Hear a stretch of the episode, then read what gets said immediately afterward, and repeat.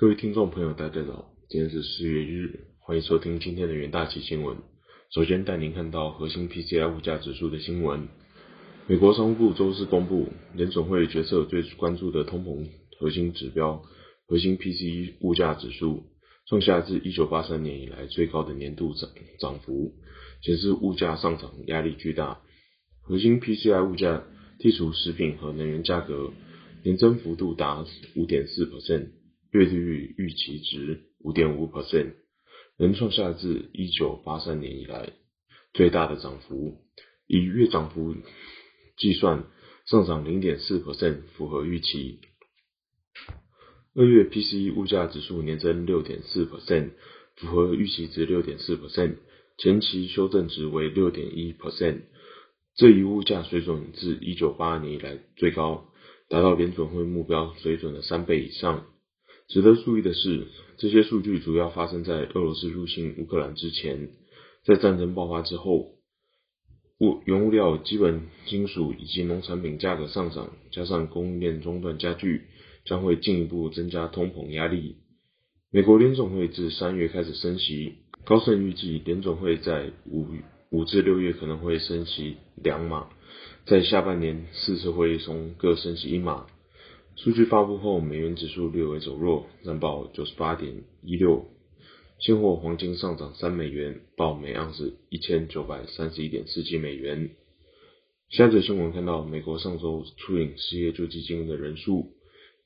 美国劳工局周四公布最新的失业金数据，上周初领失业金人数较前次增加一点四万人至二十点二万人，高于市场预期的十九点七万人。在上周创下近五十三年新低后小幅回升，但仍凸显就业市场强劲。企业在人力需求旺盛之际不愿削减人力。截至三月二十六日当周，美国初领失业金人数报二十点二万人，高于市场预期的十九点七万人，前值至十八点七万人上调至十八点八万人。四周移移动平均值报二十点八五万人。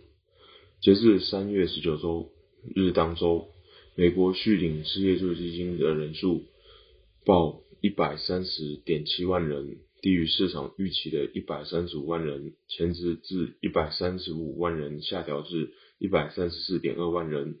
四周移动平均值报一百三十八点九万人。下则新闻看到俄罗斯天然气供给的新闻，俄罗斯总统普京周四宣布。他已签署一一项法令，规定外国买家必须从四月一号起以卢布购买天然气，如果不支付这些费用，合约将被终止。普丁在电视谈话中说道：“如果要购买俄罗斯天然气，买家必须在俄罗斯银行开立卢布账户，从这些账户支付从明天开始交货的天然气。”他说：“如果不支付此类款项，我们将认为这个买家是违约。”需承担随之而来的所有后果。没有人会免费卖东西给我们，我们也不会做慈善事业。也就是说，现在所有合约将被终止。普京强制卢布支付天然气费用的决定，提振了俄罗斯货币。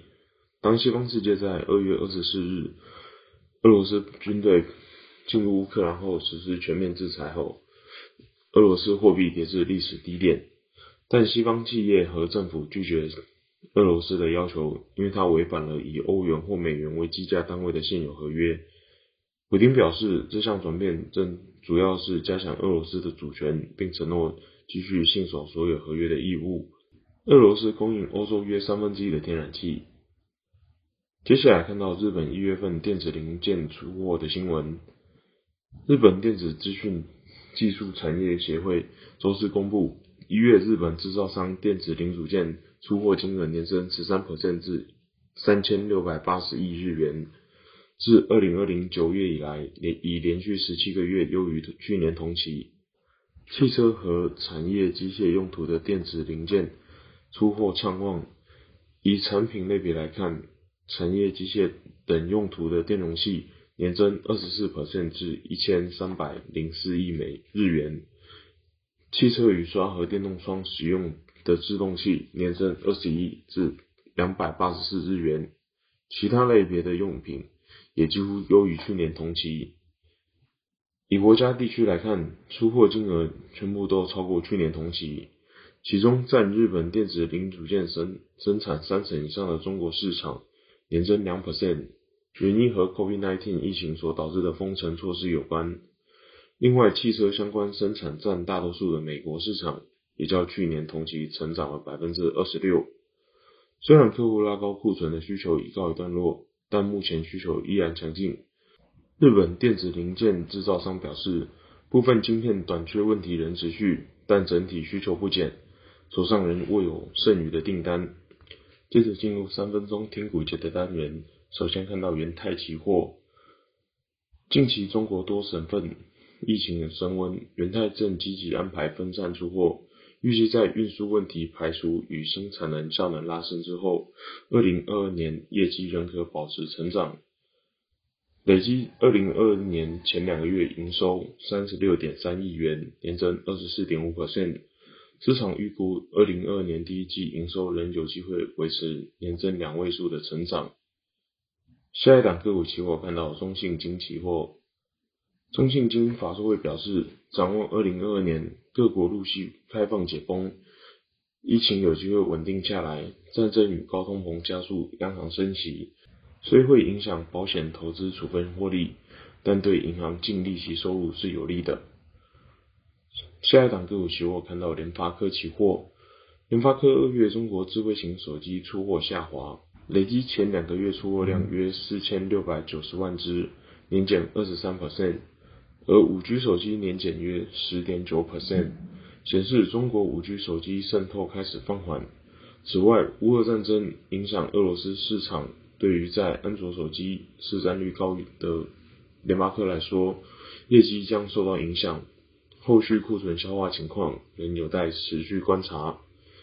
以上就是今天的元大喜新闻，谢谢各位收听，我们下周的元大喜新闻再见，拜拜。